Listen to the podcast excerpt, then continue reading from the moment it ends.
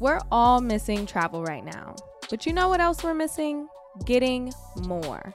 With Priceline, you can save up to 60% on your favorite hotels, and you can also get exclusive deals on car rentals and flights. And when you save more, you can do more. More wow. Mmm, and yes! Priceline knows that every trip is a big deal. So when you're ready to book your next one, visit priceline.com for the easiest way to get more out of it. And don't forget to download the Priceline app for even more savings. Arizona, Colorado, Indiana, Michigan, New Jersey, Tennessee, and Virginia. WynnBET is now live in all these states, and the excitement of Wynn Las Vegas has finally landed in online sports betting and casino play. From boosted parlays to live in game odds on every major sport, WynnBET gives you the tools to win. Sign up today for your risk free $1,000 sports bet. Download the WynnBET app now or visit WYNNBet.com to start winning.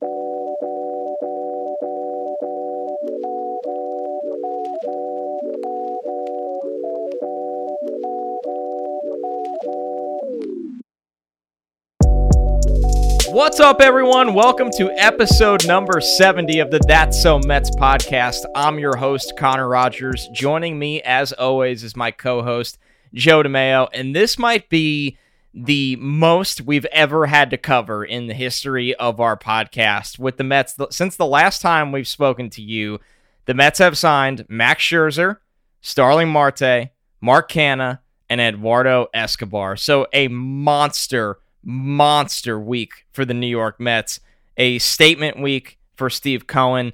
A great job done by Billy Eppler, Sandy Alderson. Of course, it feels like the the entire Cohen family involved with some of the moves here. This was an exciting one. Uh, one of the most exciting weeks of an offseason, maybe of all time, in a lot of our Mets fanhoods.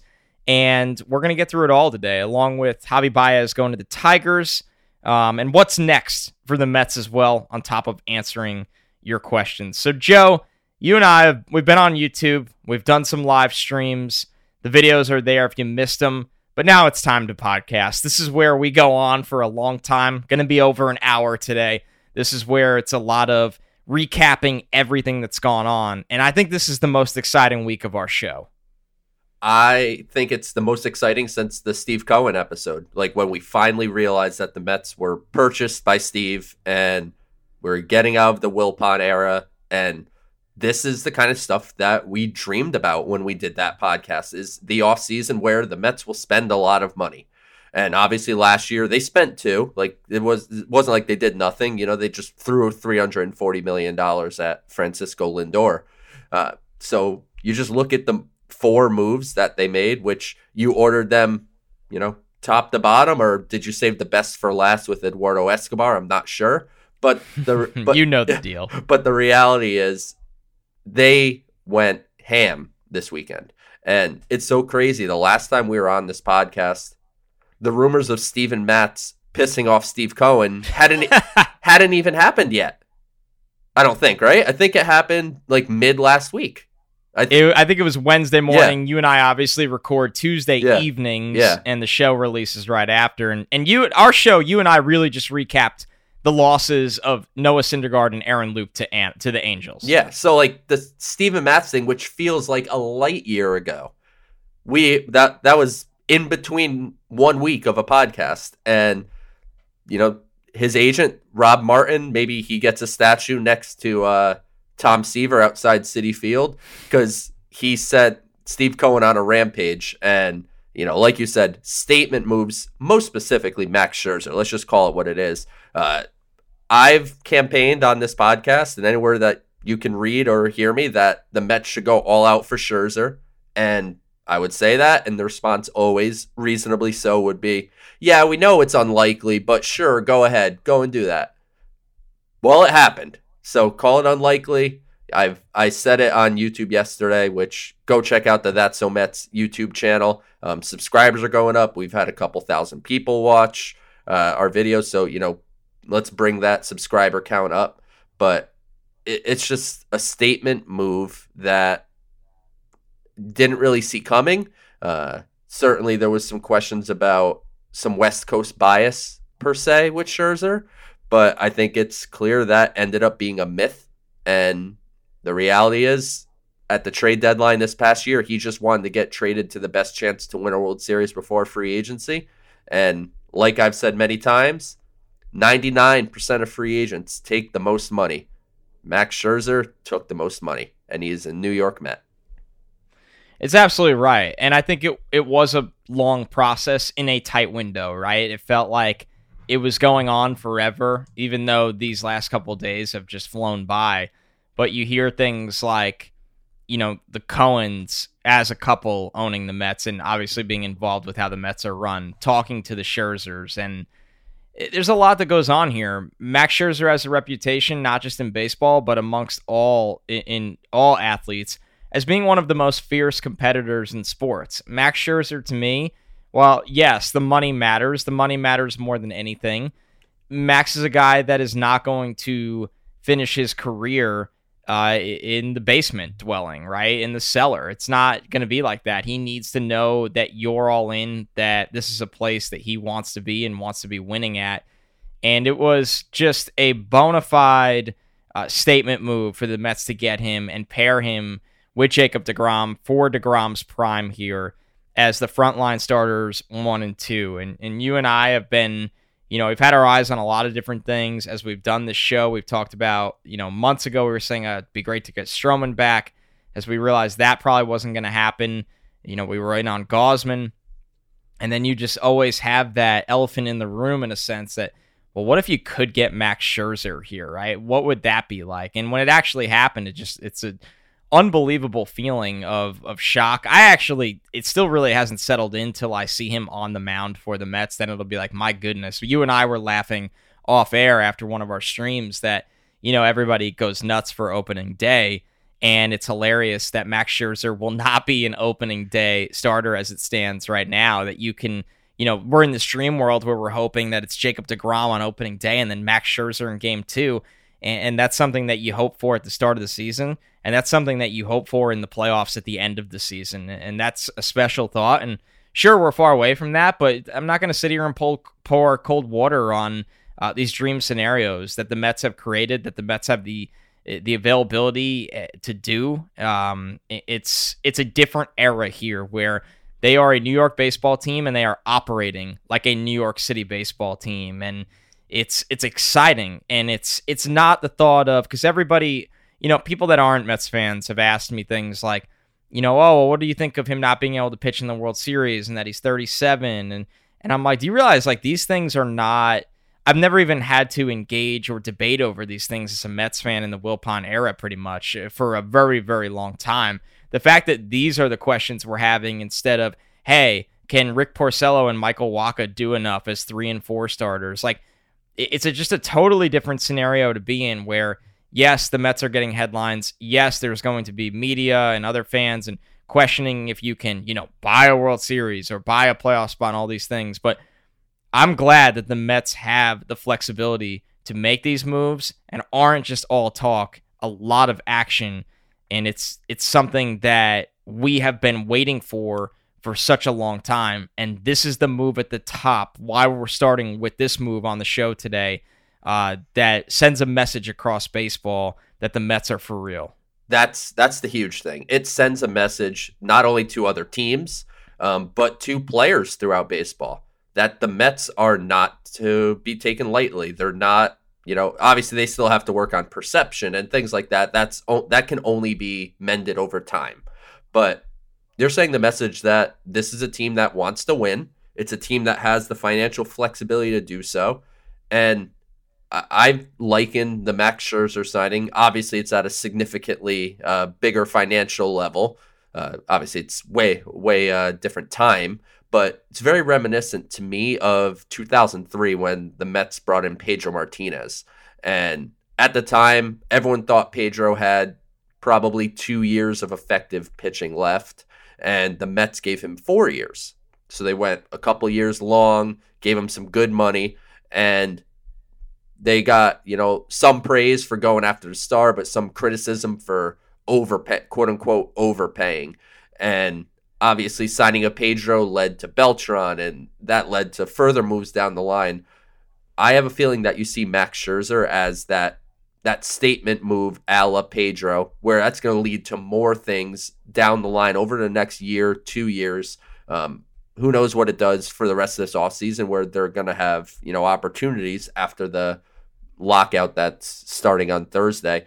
But this is just a statement move to everybody. And then, you know, just for them on the field, they have two of the top five pitchers in baseball, something like that, if they're healthy and good.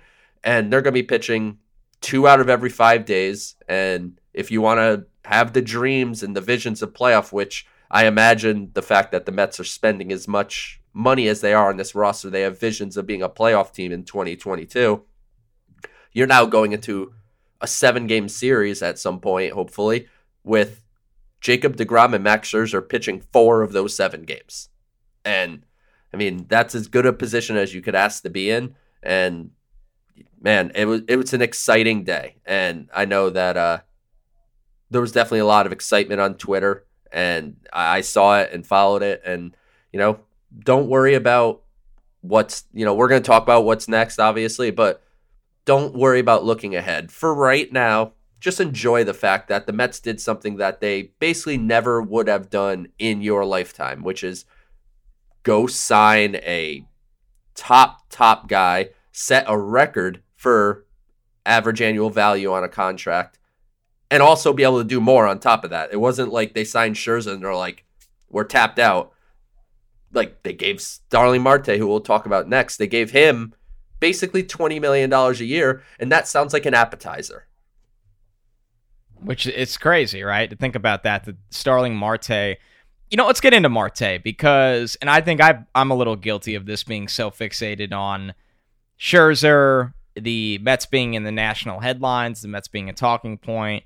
Um, what's next, which we will also get into. We're so guilty of always thinking like that. And of course, depending lockout, that I think many, including myself, I will call guilty here, forget how great of a baseball player Starling Marte is. And he was the center fielder on the free agent market. Um, he's somebody that, you know, knock on wood, has aged really, really well. Uh, his approach at the plate is something that I think this team lacks. He's a guy that does not ground into double plays. He's a guy that gets on base at an alarming rate. He is an excellent base runner, a legitimate, legitimate st- stolen base threat whenever he's on the base paths.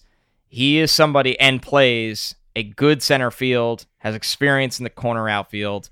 Uh, this is a move for the Mets that, you know, we've talked about the two for one things in the past that makes them much better in the outfield by moving Nimmo to left, putting Marte in center, and getting speed on the bases and getting a guy that gets on base. It balances the lineup. It balances the deep outfield defensively.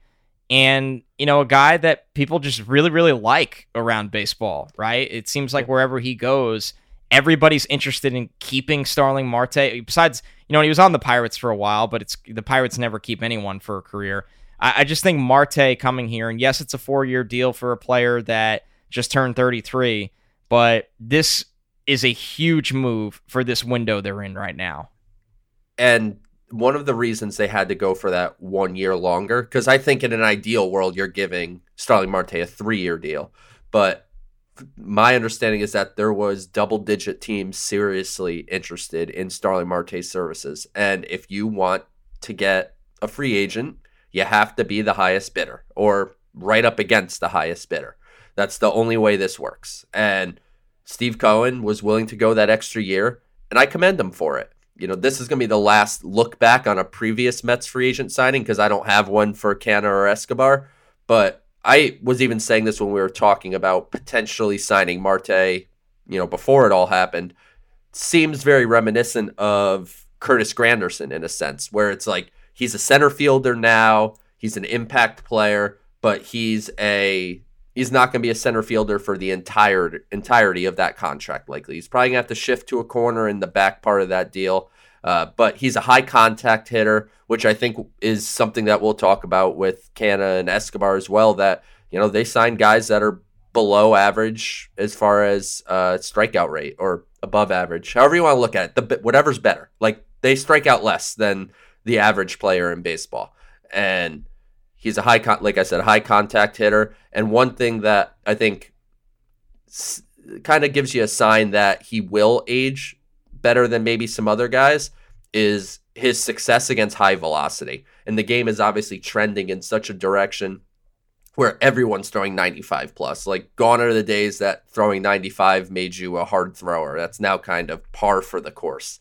And he's been successful against plus velocity, which is measured as you know above 95 miles an hour. So that's 96 plus. And you know he has been successful again against that. So that's i think a sign for some optimism. Like you said he's a good athlete. He could play center field. You know it's not an elite level at this stage um, he's playing center field at a perfectly solid level. Uh, but your overall outfield defense is now going to improve because you could take Nimmo, shift him to a corner where he'll be more above average than kind of average. Then you have, you know, multiple above average guys out there. And then his base stealing, like, I don't think he's going to replicate 47 steals again, probably. Uh, but he's clearly like, 30 would be great. Yeah, he's a 20 to 30 stolen base threat, I would say. Um, but his base running, just overall, high base running IQ, aggressive but smartly aggressive. So he's he's gonna push it, but he's he doesn't run you out of innings like we saw Jonathan Villar do at times, who was you know an aggressive base runner, and sometimes it was awesome, and sometimes it bit them. Uh, so Marte is just a really sound baseball player uh, that has a little bit of everything, and you know I think it's a, a significant addition for the Mets, and is really going to change the outlook of this lineup. I think so too. I think that's something that we'll, we'll get into when we have a lot of time to kill during the lockout. What does this lineup look like, right? With the big impact additions. And there's a lot of ways you can draw it up. But Billy Eppler has come in, and if you listen to some of his interviews, you could see him hinting at this before the signings. He wants a lineup that's a little more versatile, that's a little mo- more balanced, and they've built one now that guys are going to work pitchers, right? They're going to have guys all over this lineup that can work long counts, draw walks, run the bases, and the big boppers, Pete Alonso, Francisco Lindor. You know, we might have more on the way. And of course, Escobar, who hit 30 home runs uh, before, they can drive these guys in. And I think it's the right approach. And now I I do have a concern that I'll address at the end of all of this that I'm I really want to throw your way because I'm curious what you're going to think. But there's way too many overwhelming positives with how they're constructing things right now. So let's stay in the outfield because we talk about Nimmo moving to left, and and I know Andy Martino has said that uh, the Mets are interested in extending Brandon Nimmo, which doesn't surprise me because then you have this outfield for at least the next two years. But you know you really have a, a core there. Marte in center, and they signed Mark Canha, right? So Canha was the second signing. We're kind of going in reverse order here. Interesting player that has played everywhere in the outfield. Um, I think he's been at his best in right field, which is where he's a projected starter for the Mets right now, taking over from Michael Conforto. A kind of American League version of Nimmo, to be honest with you. A high on base guy a works the counts and drives pitchers nuts, gets hit by pitches all the time, which a lot of people always talk about how that's not a uh, reliable stat, but I mean, there's something to it to me when one guy is, I think it's the fact that they are just working long counts and do crowd the plate. Uh, chipped in with 12 steals last year, just kind of a, a, a, you know an athletic guy in the corner. So now you have a very athletic outfield at all three spots in a ballpark where you desperately need that. But definitely a player that can hit at the one or two spot, set the table, ducks on the pond, everyone else drives in. What do you think of Canha? A player that I'll admit, and I know a lot of Mets fans are like this, you don't really get to see him a lot since he's been in Oakland all this time. Yeah, I'm, I'm not going to pretend that you know, I, I watch Mark Canha play baseball every day. I don't stay up when the Mets play on the West Coast. You think I'm staying up for non-Mets West Coast games? um, but no, I think you summed him up perfectly. He is a, to me, he's very much a right-handed version of Brandon Nimmo. There's a little bit of pop there. Like he'll pop you 15 to 20 tops home runs at this point. Um, but he's got, you know, a little thump in his bat. On base skills are plus uh, ability to get hit by pitches. I mean, if he's willing to do it, I'm willing to let him do it, I guess. Uh, but yeah, I think he fits and he's versatile. Like you said, he played all three outfield spots. He played a little first base. So if you ever have to put him there, he's able to. Um, he's not a plus defensive outfielder, but he's fine out there. Uh, he's not going to kill you. Um, I still have to figure out how good his arm is. I don't know how great it is, but uh, he's probably to, like you said, end up in right field where Conforto had a plus arm. So I I imagine they're probably to be getting at least somewhat of a downgrade as far as arm quality goes. And you know, let's be honest, Conforto's probably to get $100 million. Mark Canha's getting 26 and a half. You shouldn't be expecting a wash necessarily as far as a player goes. But I think the Mets are constructing their team in a different way right now. Like they're looking at this lineup, they're looking for on base skills. Marte has them, Canha has them. They're looking for guys that make contact, put the ball in play. All three of the batters have that ability. So I think I think it's a good move. Um, keeping it to two years, I think, was good. The money's fine, thir- about thirteen and a half, thirteen point two five million dollars a year. Uh, I think he's a good asset here, and you'll have flexibility where you want to bat him on a given day. I think in an ideal world, he's probably hitting sixth. You know, I know you mentioned as a table setter where his on base skills play, uh, but I just can't imagine shifting like a Nimmo down or a Marte. Well, Nimmo will get hurt, so then he'll be batting you, at the top. You shush. Um, but if he does, Canha certainly has that ability. Um, maybe taking Nimmo off center will will help his uh, legs and his health a little bit. Um, but yeah, I think Canha's a, a perfectly fine move, and you know we're, we're getting excited about the stars, right? Like Max Scherzer's a massive move, Starling Marte's a massive move, but you win by the Mark Canhas of the world. You win by the Eduardo Escobars of the world. The guys that you get for, you know, uh, it's certainly not chump change, but the guys that you get for middle to lower middle type of financial value, and then you exceed that value. You know, we're all looking about producing wins, you know, to not get too analytical, but bring war into the thing. Like, you know, Mark Canha, Eduardo Escobar, those are like two and a half win players. And you assess a win as $8 million right now. These guys, if they perform to their career norms, the Mets will get exceptional value as far as production to money paid out on both Canha and Escobar. And then, of course, it, it, like I said, it changes the outlook of the roster. And I find it very interesting that as of now, the Mets have not brought back anybody that was a free agent or anything from last year's team. It's clear they want to make a culture change. And there's a lot of word out of Oakland that Mark Canha is one of the best guys in baseball, a leader in the locker room. Um, so it sounds like, you know, they're adding the right kind of guys in addition to quality baseball players. Yeah, I think that was a focal point for them. I think they needed to turn the page. You know, Steve Cohen came in and had his year to evaluate how things are, and Sandy Alderson obviously came back in, and they are, and you know, Sandy drafted a lot of these guys, but I think when it comes down to it, they are they know what they don't want back, and you know, they obviously, and there's a lot of baseball offseason left, but I don't think they're going to be trading away everyone. It's nothing like that but they are absolutely going after veterans, a lot of them with postseason experience uh, that are regarded as top tier clubhouse guys while also producing on the field, most importantly. So, uh, everyone with a little bit of versatility uh, as well. Canha's played all three outfield spots. The first signing out of the gate, Eduardo Escobar, has played short, but is predominantly a third and second baseman right now in his career for the Mets. We are assuming, as we sit here and record, that he will be their opening day third baseman. Uh, a very interesting player, right? Another two year deal, $20 million. So, in this two year window of them just blowing the luxury tax out of the water, Canha and Escobar are in that window. Robinson Cano's money is in that window. So, you can kind of see what the Mets are doing here. Now, when you look at Escobar, some serious pop uh, for an infielder. I mean, in 2019, of course, you know, obviously pretty serious juice balls, but 35 home runs. But last year, 28 home runs in two different stops. He had 22 for Arizona, six for the Brewers.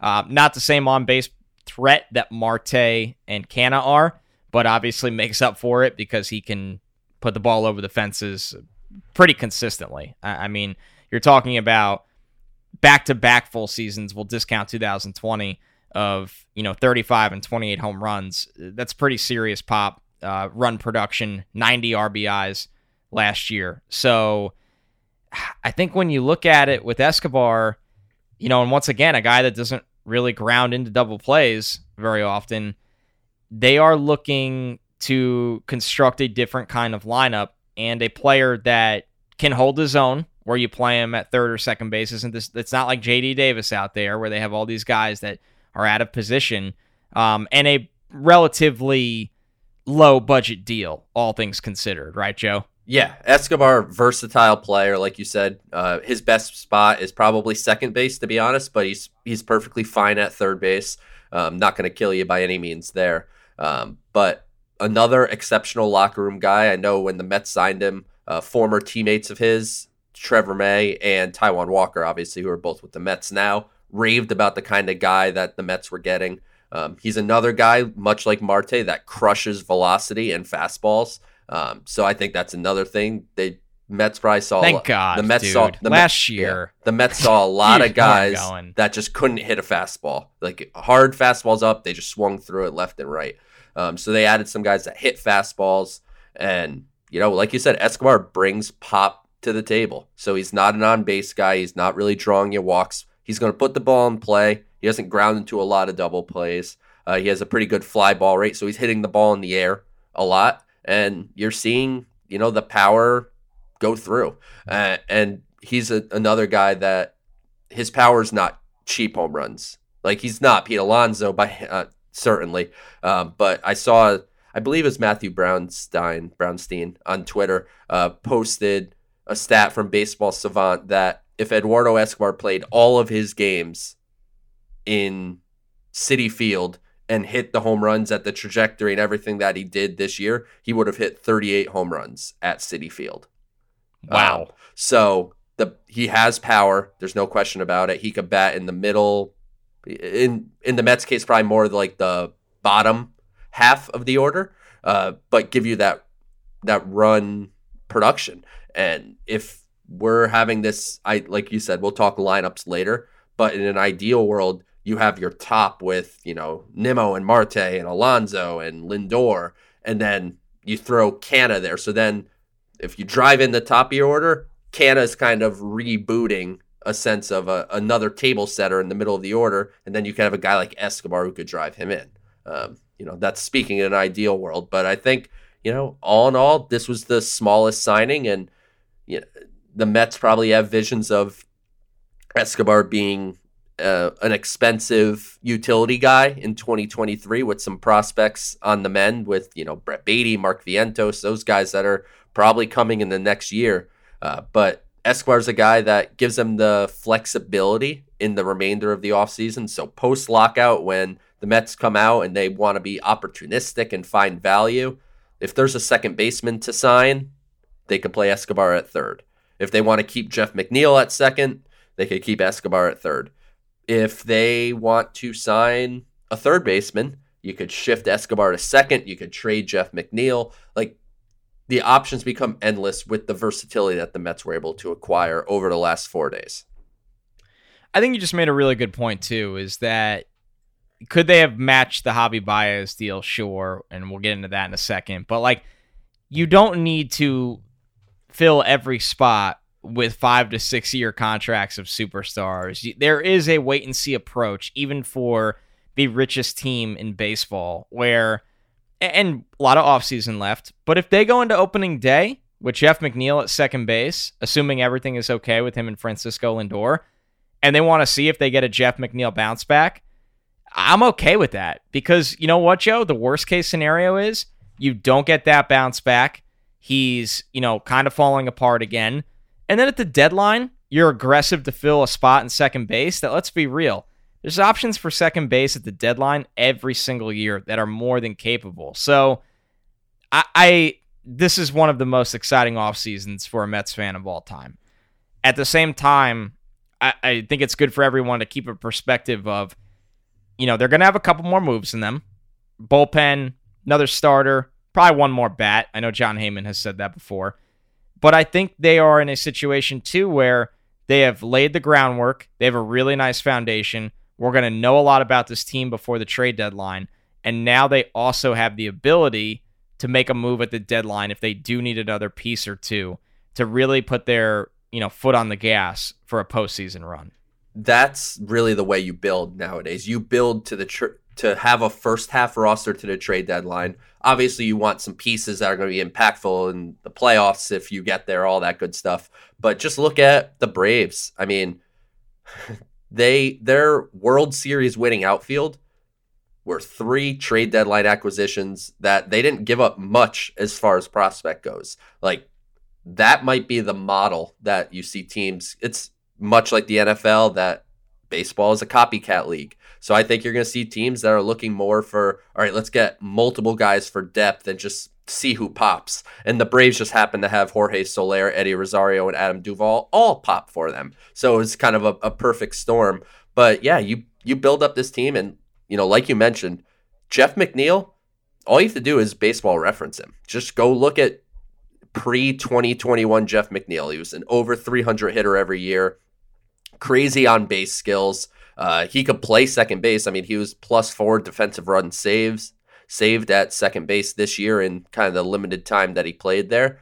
And he has versatility, flexibility. Like I would bet a lot on a Jeff McNeil bounce back. And it sounds like the Mets may possibly be making that same bet. And I don't think that's a negative thing. I know that everyone's now going to have dreams of Kris Bryant and everyone wanted Javi Baez back. But I think the Mets are setting their roster up perfectly fine. Like if you told me the lineup that they have right now is the opening day lineup, I wouldn't feel like they failed by any means. I would feel it's a similar caliber offense to what they had, but a much more predictable offense in the sense that there's not going to be quite as much variety in results based on what these guys have done historically. Uh, you're going to have much less slumps of where you know, you can't score any runs for a long period of time.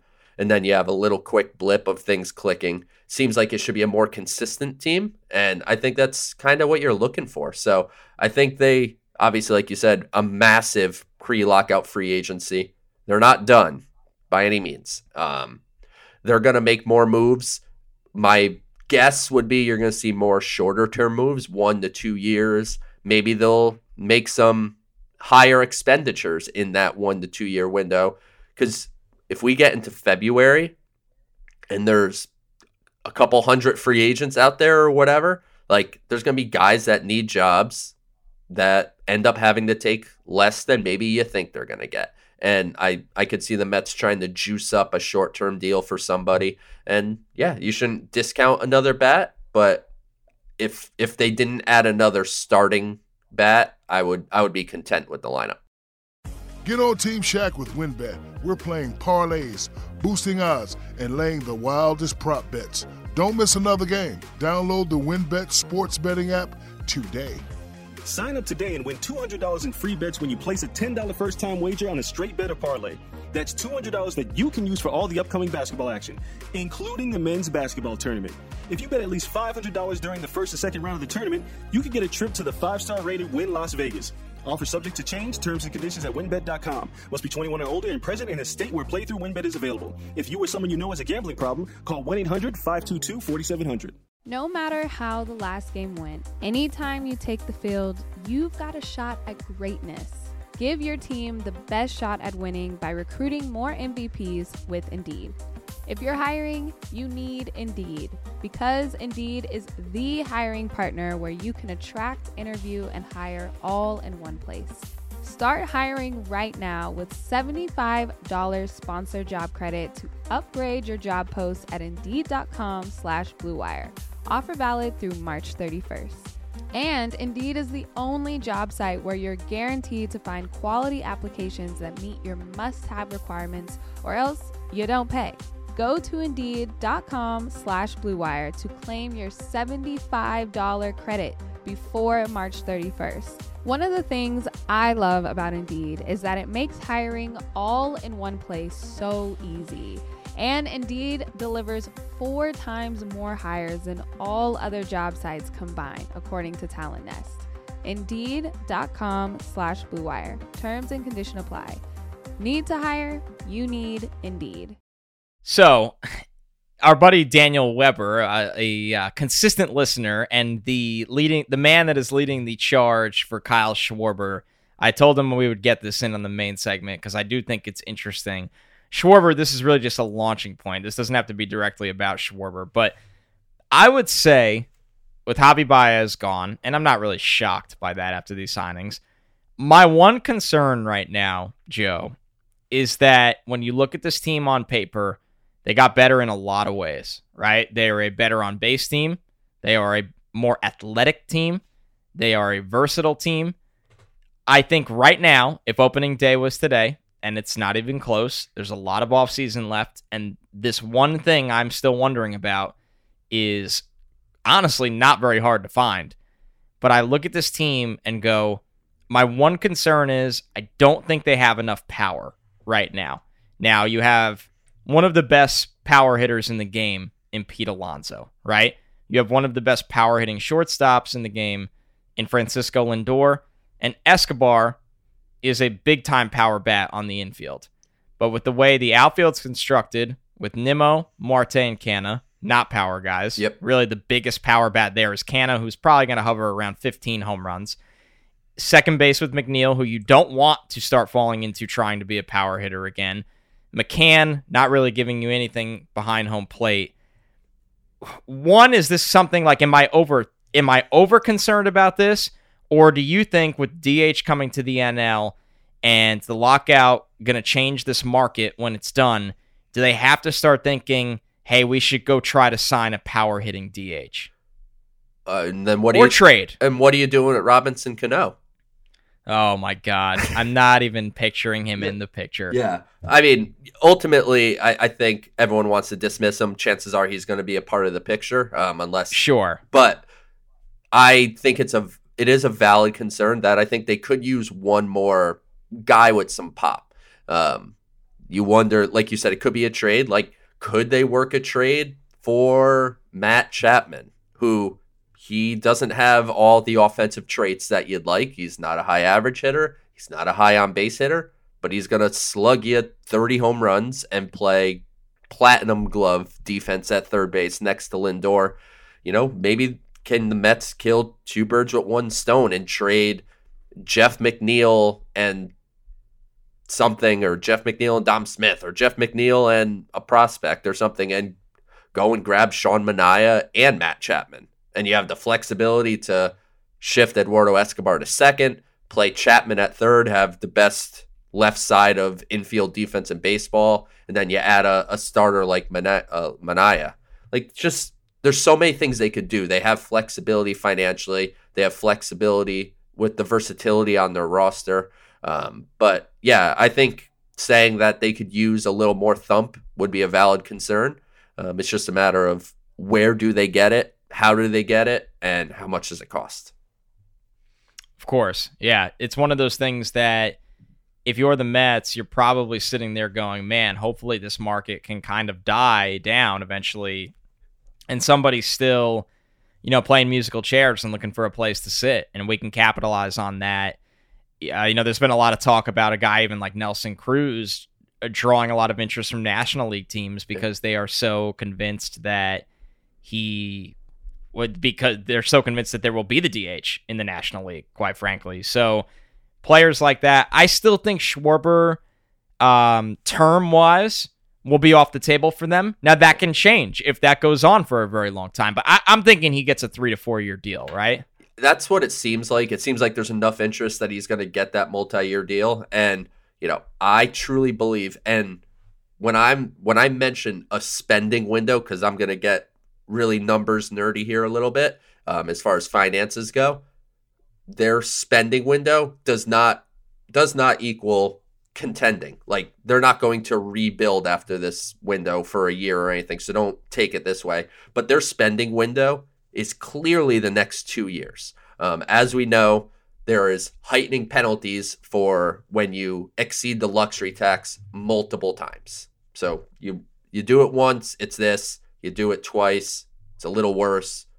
The next time is way worse. And you really see these teams, the Dodgers, the Red Sox, the Yankees, these teams are going over for two years. They're hopping back under for a year, and then they go back over. Look at all you have to do is pull up a, a payroll sheet, go to like Cot's contracts or one or uh, Spotrac, one of those sites, and just kind of look how the Mets have everything outlined.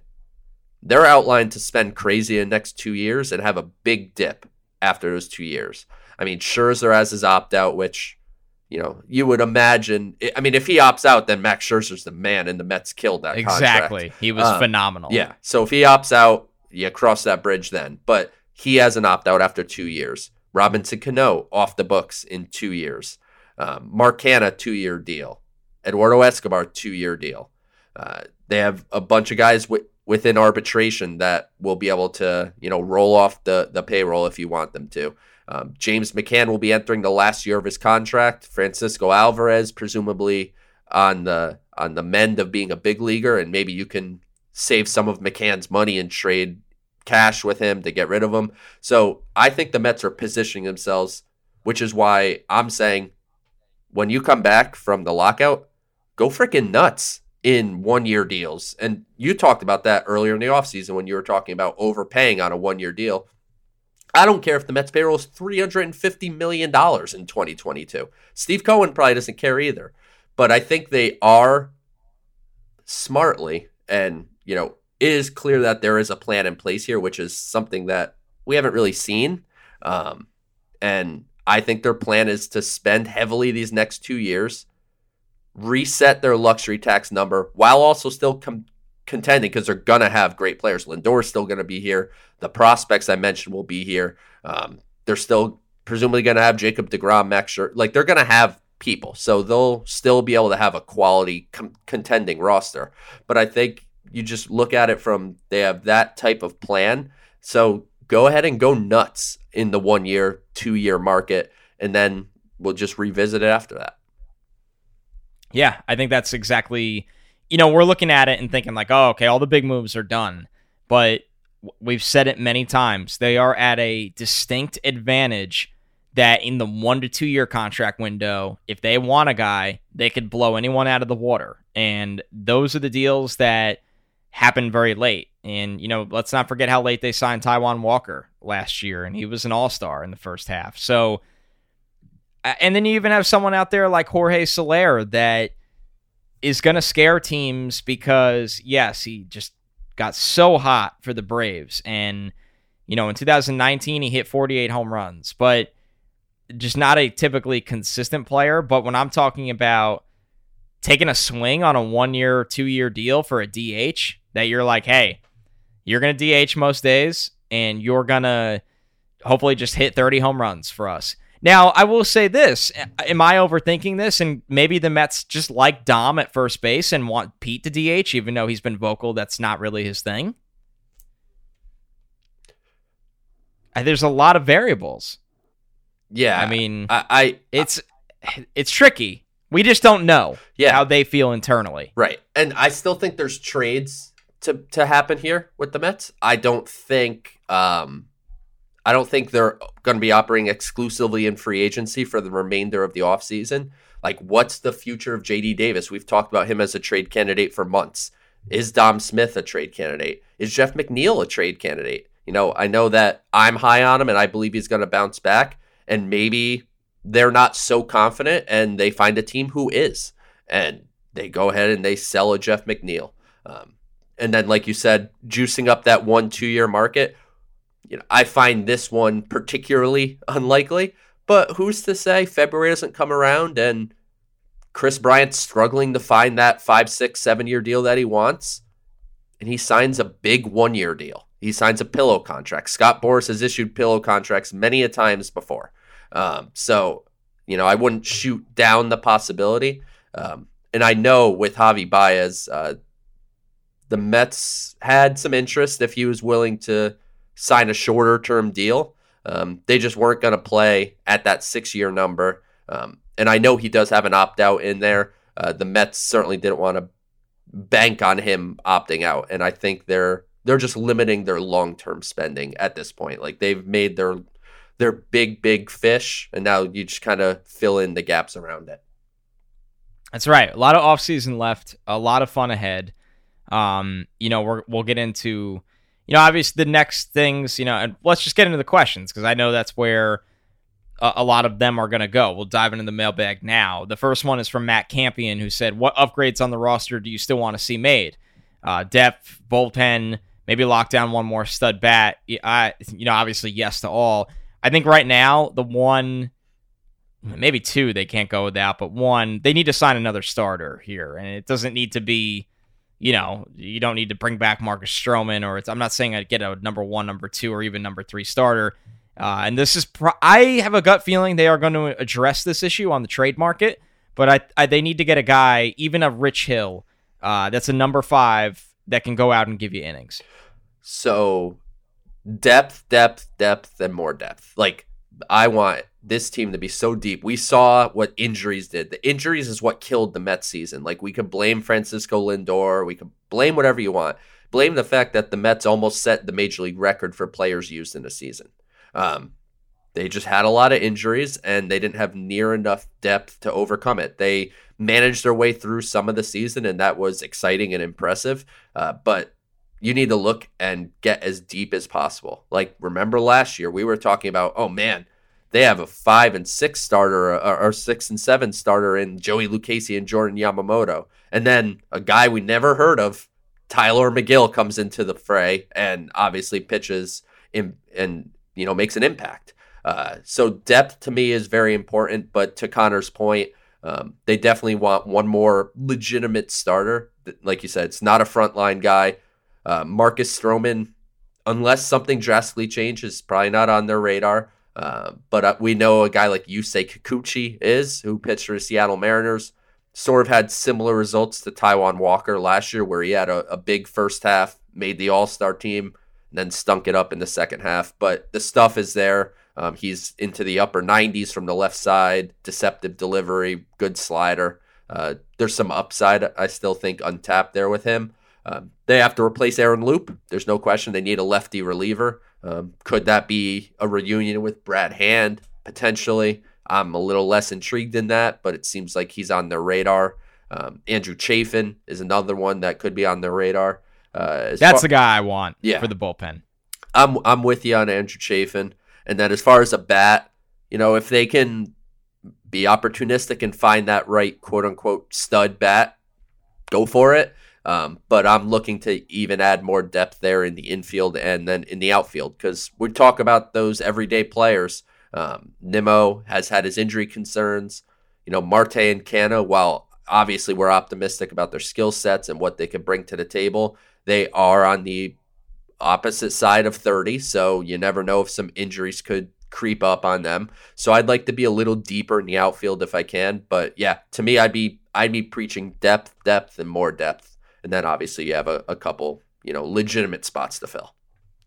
Yeah, let's not forget how late the Villar and Pilar signings were last year. I think Pilar didn't really work out for the most part, but I thought Villar for what he was paid, uh, was a nice piece. I think they need, you know, two of those signings, one year deals, not insane money or not an insane player that you think about, but somebody that can play in the big league. So we'll keep an eye on those as well after the lockout. Um, the next one from Pat Chamberlain is what's the latest you're hearing on Stroman? Is it a crazy pipe dream at this point to think he could still return, or can or can you tell me there's a chance? I don't think so. I think Stroman will eventually get that five year deal somewhere, four year deal somewhere, and I just don't think the Mets are in the business of handing any of those out, uh, especially at starting pitching right now. I think they're they're content. They went after Scherzer. Stroman has been very vocal. Uh, he obviously feels very disrespected that the Mets, in his words, did not want to bring him back. They were looking at Gausman and Robbie Ray, in Stroman's words. Uh, fun fact: they got Max Scherzer instead. Uh, they did better than any of those options, and they were so, ne- and they were never looking at Robbie Ray. Just just so everyone knows. Yeah, of course. the, yeah, I mean they were never going to go for qual- guys with picks attached to them, and Ray fell under that. So yeah, that was a bizarre uh, fake fake rumor. I, you know, we've said it before. We were we wanted Stroman back. I think that ship has sailed. I think that you know what? You could do whatever you want. Anybody, any athlete, anyone, they could do whatever they want. It's their Twitter account. They could say what they want.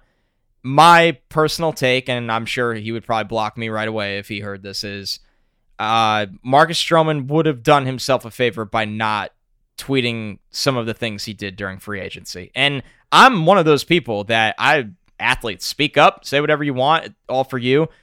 But I also call it like I see it. I do think and you could say I'm maybe you think I'm crazy here, Joe. I don't know how you feel. I don't think that helped his free agency, unfortunately. That, honestly, that's exactly how I was going to paint it. I don't know how big of a deal it is. Like you said, we might revisit in two months, and he gets that five-year, hundred and five million dollar deal. Yeah, sure. And you know we know, and the whole this whole discussion is moot. But I think it's clear that all the other starters are signing, and he has not. Um, I don't think that, and he was very good. Yeah, he was. Year. He's fantastic, reliable. Like there's, I don't have a bad word to say about Marcus Stroman. Um, I think he's a quality pitcher. By all accounts, he seems to be a quality person, a quality teammate. I, I, I vibe with the positivity stuff that he pushes. Um, some other people are turned off by it, but you know, whatever. I, I can vibe with that. Um, I think the reality is, I, I, won't tell you there's no chance, uh, but I think the strong indication is that it's unlikely. Um, all you have to do is look at who the Mets were in pursuit of, and Marcus Stroman was never on that list. I think, like you said, for right, right or wrong, I think the ship has sailed. Uh, I think the Mets want a culture change, um, just as much as humanly possible. And you know, they were talking to Jon Gray and not Marcus Stroman. Kind of you know it's almost like what does that tell you? I just i just don't think the interest is there and maybe it comes back to bite them. Uh, i certainly highlighted all the positive traits of marcus stroman how i think he's going to age well as a pitcher. He's defied odds his whole life. I certainly would not doubt doubt him going forward. Uh, but yeah it sounds like it ain't a fit here yeah, I think so. I just think that, you know, Stroman has played to a level where he has earned a big time deal, and I just don't think the Mets are uh, giving those out anymore. They are, and I'm talking term here. If the Mets go out and give Kris Bryant like a one year, $30 million deal, I would not be surprised at all if Kris Bryant's listening to those at some point in the next four months. But the the front market uh, which is usually filled with term deals, right? You're looking at three, four, five, six. Javi Baez gets six year deal. Um, yeah, I just don't think they're in that right now. And who can fault them for going, hey, we're going to go all out for Max Scherzer? It, it, you know what? Like, great. Uh, it was the right move. And and we'll see how it goes. But yeah, I just I just don't think that reunion's going to happen. And um, Marcus is a very good pitcher and and will end up somewhere, but right now it's it seems like there's not a lot of action going on there. All right, the next one from Ian Gilroy says Mets fans are much quicker to move on from JD more than anyone else. Would it be crazy to think he is our best option at DH? Perhaps Cano versus righties, JD versus lefties. I think that's a way you can handle it. Would that get me excited? No. Um, but is it a possibility? It, it certainly is. I think that when all said and done, I still think JD Davis is going to be traded. I don't know what that's going to be for, but uh, the way, you know, obviously Ian there suggesting the splits and uh, you know, a, a, platoon, as Joe would say at DH. It's it's on the table, but I think after we'll say March, uh, that will not be what we're looking at. You took my thunder. I was going to say, is Ian referencing a platoon at DH? A platoon. Yeah. Um, I I do think he does have a point that I think maybe in a sense we're completely dismissing JD's skill set a little bit, and we're just like, there's not a starting spot for him. That's painfully obvious. So get him out of here because he doesn't have a defensive home. He's not very versatile. Um, but in a way, he's he's their best bench bat right now. Um, so is he someone to be excited about? No. Um, do I think it's more likely than not that he gets traded? Probably. And he basically said the same thing towards the end of the season that he kind of expects to not be here uh, this coming year. So I appreciate the idea. Um, I don't know that the DH would be like a strict platoon situation. It feels like it should be you know, mostly used by Cano if he's able to show up the spring and be healthy and show that he has something. Um, but JD is a guy that maybe could be part of a deal to bring you a valuable reliever, bring you more starting pitching depth. Because uh, it's important with the starting pitching depth that they need to acquire. It's not just about the free agents that they sign. They need to try to acquire starting pitching depth that have minor league options attached to them because they're going to acquire one more starter for the rotation for sure. And you know, maybe it's a Rich Hill, maybe it's a Yusei Kikuchi, maybe it's a Sean Manaea, but the depth that you have after that, you have to have the ability to option that person to AAA.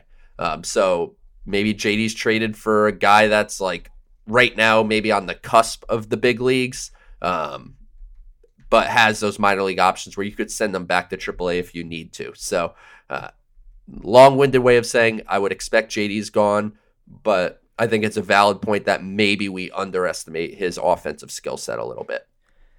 Yeah, I'll be the first to say, as somebody that sits here on the show every week and defends and fights for a Jeff McNeil bounce back season, that it's not fair uh, to not clarify. JD Davis was playing hurt the entire year last year. Uh, I believe it was a nerve problem in his hand, some kind of significant hand injury that let's be real, that's going to significantly impact your offensive ability, and that is JD's calling card is his offensive ability. So, is there a spot for him on this team right now? Yeah, I mean, if if he's healthy and they believe in him, he can DH uh, 35, 40% of the game, something along those lines, and maybe less. But can you find a better, cheap replacement at the end of the offseason, that's fluid. And the Mets need to do their due diligence to keep an eye on if that exists. And if that does exist, you know, I think the bigger issue to me, Joe, with JD is I, when healthy, I know the guy can hit. That's no secret. I think the issue for me is that I don't want to be one injury away, one Eduardo Escobar injury away from JD Davis playing third base. That's to me where you look at it and go, he loses his value on the bench uh, pretty quickly. Yeah, he he loses his value the minute he has to play in the field. There's no question about that. So that's a pro- that's a yeah. gigantic problem because he's not Nelson Cruz at the plate. Right, exactly. So I think think they're probably better off finding the best possible return and like you said, just signing a person that can fill a similar role to him um, for the bench. All right, another question from Mets fan 04. Last offseason, there was a lot of talk about extending DeGrom before the 2022 season because of his potential opt out. Do you think that still happens before this season starts, or do the Mets wait out until after the season because of his 2021 injuries? Yeah, we talked about this a little bit on the stream where Joe and I agree that you just don't do anything right now because you just don't know what he is at this point, which is, you know, it would be one thing it would be a giant gamble if ownership was in a different situation that you go, oh my God, what if he comes back, wins the Cy Young this year, and then he walks for a four year, $200 million deal? And that's, I'm not even exaggerating. With Steve Cohen here, you just don't have that fear. If DeGrom comes back, pitches, and makes 80% plus of his starts, has a great year, Cy Young contender, then Steve Cohen's going to pay him. That's what I have to say about it. So, I, no, I don't even think it'll be a conversation in the spring. Yeah. What do you think? No, I don't think so either. I think DeGrom has something to prove for sure. Which uh, is, you know what he's like when that's yeah, the case. Yeah. DeGrom's the guy that I would bet on with his back up against the wall. Um, and he has to prove that he's healthy. There's no question about it. And right now, albeit it's not Scherzer money, um, DeGrom is making upper $20 million a year. I know like his deal's backloaded or whatever, so he'll be making more. Um, but when I think about payroll, I'm only thinking, you know, luxury tax and just average per year. But he's he's certainly not uh, hurting for money. He's he's underpaid based on his skill set. Uh, but he's he's just got to prove that he's healthy, and if he does, he'll opt out and the Mets at that point, like you said, will have two pitchers making over $40 million a year, is my best guess. Um, so they'll just have to cross that bridge when they get there. But I think DeGrom has something to prove. And frankly, I think having Scherzer here will motivate him even further because uh, the Mets, I, I, I said this on the YouTube channel, that the Mets probably now own the two most competitive pitchers in baseball. These guys want nothing more to win. I mean, DeGrom, and it's not just lip service when he says it. Like when DeGrom gives up one run and the Mets don't win, how many times that happened was is absurd. But he'd give up one run and he'd go, "We pro- we would have won if I didn't make that mistake." And he genuinely believes every pitch needs to be perfect. Max Scherzer is a very similar type of guy where he's so motivated. I mean, just look at the gifts. You have him cussing himself out and cussing at hitters when he's about to throw a fastball by him. Like the Mets got the definition of bulldogs with DeGrom and Scherzer, and I couldn't be more happy that they're at the top of the rotation. And DeGrom will prove his health, I imagine, this year, and you'll address his contract after that. Yeah, I mean, it just it speaks to the kind of shape Scherzer's in at 37 uh, compared to you know how typical baseball players age. Um, just a totally different kind of guy, and him and Degrom as one two I mean, let's be real. If we get to the postseason and those guys are good to go, that is demoralizing for anyone that has to play the New York Mets, knowing that's the one and two you get.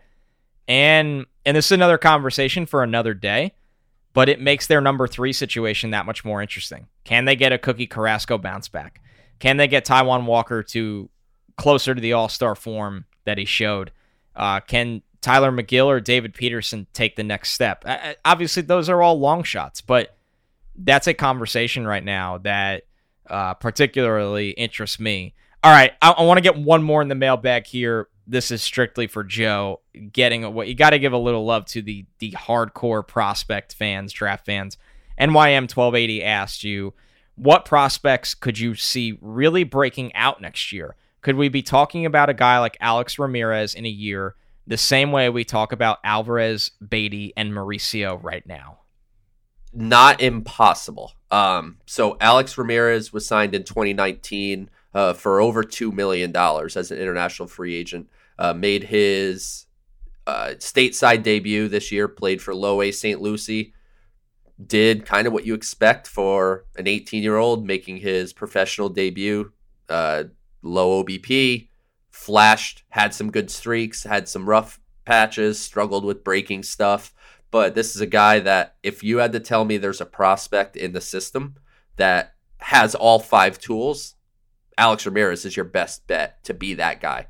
Doesn't mean it's five elite tools, but he does a little bit of everything. He can run. He can definitely play center field. Um, he could hit a bit for average. He could hit for some pop. Uh, I know Jacob Resnick, uh, my guy over at he's with SNY as well, um, posted some video of Ramirez, I believe, last week on Twitter, and had some exit velocity numbers on him where you know he was hitting 107 mile an hour line drives. So like the skill set is all there for Alex Ramirez. He's just at raw as sushi and just has a lot of work to do on you know putting his whole approach together and his overall game. But yeah, I mean this is a guy that is signed. He was signed for the type for the type of money that Mauricio and Alvarez signed for. So uh, there's no reason to think that he can't do it. He's just not nearly as polished as those guys. And one other name I'll throw in there is Robert Dominguez, who I'd expect to make his stateside debut next year. And this is a guy that uh, they also signed, I believe, in 2019 uh, for a much lower sum of money. I believe it was under $100,000. Uh, wasn't really throwing so hard. Then the Mets got him onto their facility and worked on some mechanical things. And all of a sudden, he was touching 99 miles an hour. And uh, Baseball America wrote an article that the Mets and some other organizations believe that the Mets got the steal of that international free agency class with Dominguez. Um, I don't know if he's a starter long term or a reliever, uh, but just an exciting young arm that touches 99, 100 miles an hour and has a quality breaking ball. And you should see him make his stateside debut, I imagine, in uh, 2022. So those are a couple. Um, there's probably a couple more further down the line, but let's let's stay high level for now.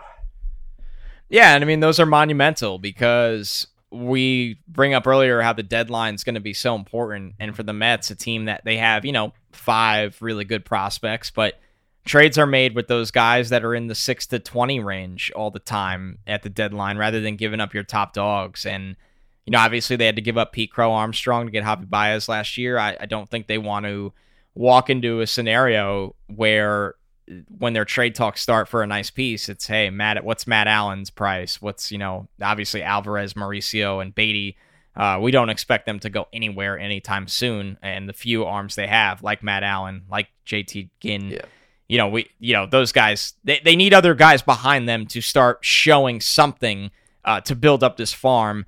Of course, this is a monumental draft as well. Yeah. Yeah. And my hopes are they learned a lesson from this past trade deadline. You don't trade first round picks for rentals. I don't care how good they are. You keep like they should not have. ma- I, I was I was not a huge proponent of the Javi trade. You could go back and watch the YouTube. Yeah, I- I- absolutely. I tried to convince myself that it was the right move, but it wasn't. And now they gave up a first round pick, one that they were high on for two months of Javi Baez. And the Mets didn't make the playoffs. So, you know, we'll see what Pete Crow Armstrong's career ends up, but they need to get out of the habit of trading those guys. And like you said, this draft is arguably the most important draft that the Mets have had in a very long time. Um, they're going to have the opportunity of having two first round picks. They're going to have the opportunity of having two compensatory picks uh, for Noah Syndergaard and presumably Michael Conforto when he departs. And those picks will be after the second round, so they're going to be more in your 70 to 80 range, uh, kind of where they got Matt Allan. So they'll be more more around there than um, necessarily, you know, after the first round. But then they have their other their own picks, their own second round pick, their own third round pick. Like they're in position to probably have about six of the top 90 to 100 overall picks. And Tommy Tanous and Marc Tramuta, they've done a great job drafting, especially early on in drafts. And uh, they're going to have the opportunity to take a farm system that right now is probably bottom 10 in Major League Baseball and flip it on its head with one impactful draft. So there's pressure on them, and you know they're they're hard at work, and we'll we'll we'll see how they put it all together come next July. Welcome to my world, my friend. This is the Jets every year with a billion picks, uh, and it, it creates a lot of fun, and it'll be a lot of fun for you to break down all those players that are selected. All right, that was fun. Uh, just a loaded show, and so much to discuss, and we have a lot of fun stuff planned for you guys, even with the lockout coming up. A lot of guests. Uh, You know, we'll be on YouTube pretty much weekly uh, throughout this off season just to keep things going. Joe, closing thoughts for episode 70, the Mason Williams episode. One hell of a week. You know, just think this time last week we were just like, man, the Mets just lost Syndergaard and Loup. What's next? Like, what are they gonna do? And here we are. They added over eighty million dollars to the 2022 payroll. Right now, their payroll is over 270 million dollars, the highest payroll in baseball. Um, one hell of a week. Uh, unfortunately, the fun will uh, take a little bit of a break as far as player acquisition start. But this time next week, we're going to start talking manager because now that's where the managerial and coaching staff search will go full bore. Once this lockout starts, then there's no player acquisitions that they could do. So Billy Eppler and Steve Cohen, I imagine, will go full bore into uh, managerial search, and Epler will get the opportunity to take his time to learn the organization. Um, there's no denying that this lockout, whilst it sucks, um, it will potentially benefit the Mets more so than any organization in baseball. So, you know, it, like you said, we're gonna have plenty of content. So, you know, please continue to listen to the pod.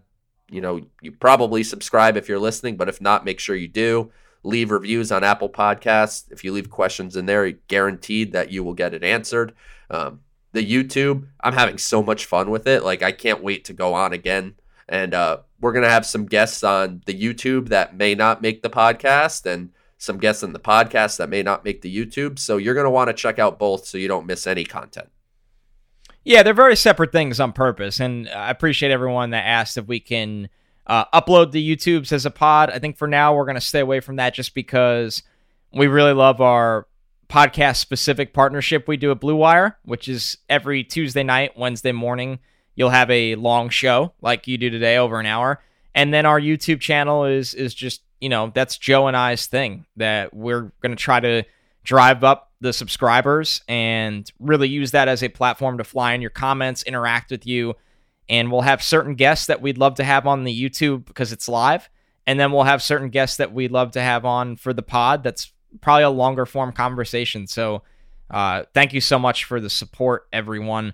Even with the pending lockout, the Mets are going to have a lot on their plate. There's going to be a lot going on. Stick with us, and we will catch you next week. I'm Amira Rose Davis, host of the new season of American Prodigy, all about black girls in gymnastics. My white coaches just said, you may not get the scores that you deserve because you're black. It's the story of a decades long struggle of black gymnasts trying to find and amplify their voices. I can't be the next Simone Biles. I can't be the next Dominique Dawes. I can only be the next version of myself. Listen to American Prodigies on Apple Podcasts, Spotify, Stitcher, and wherever you get your podcasts.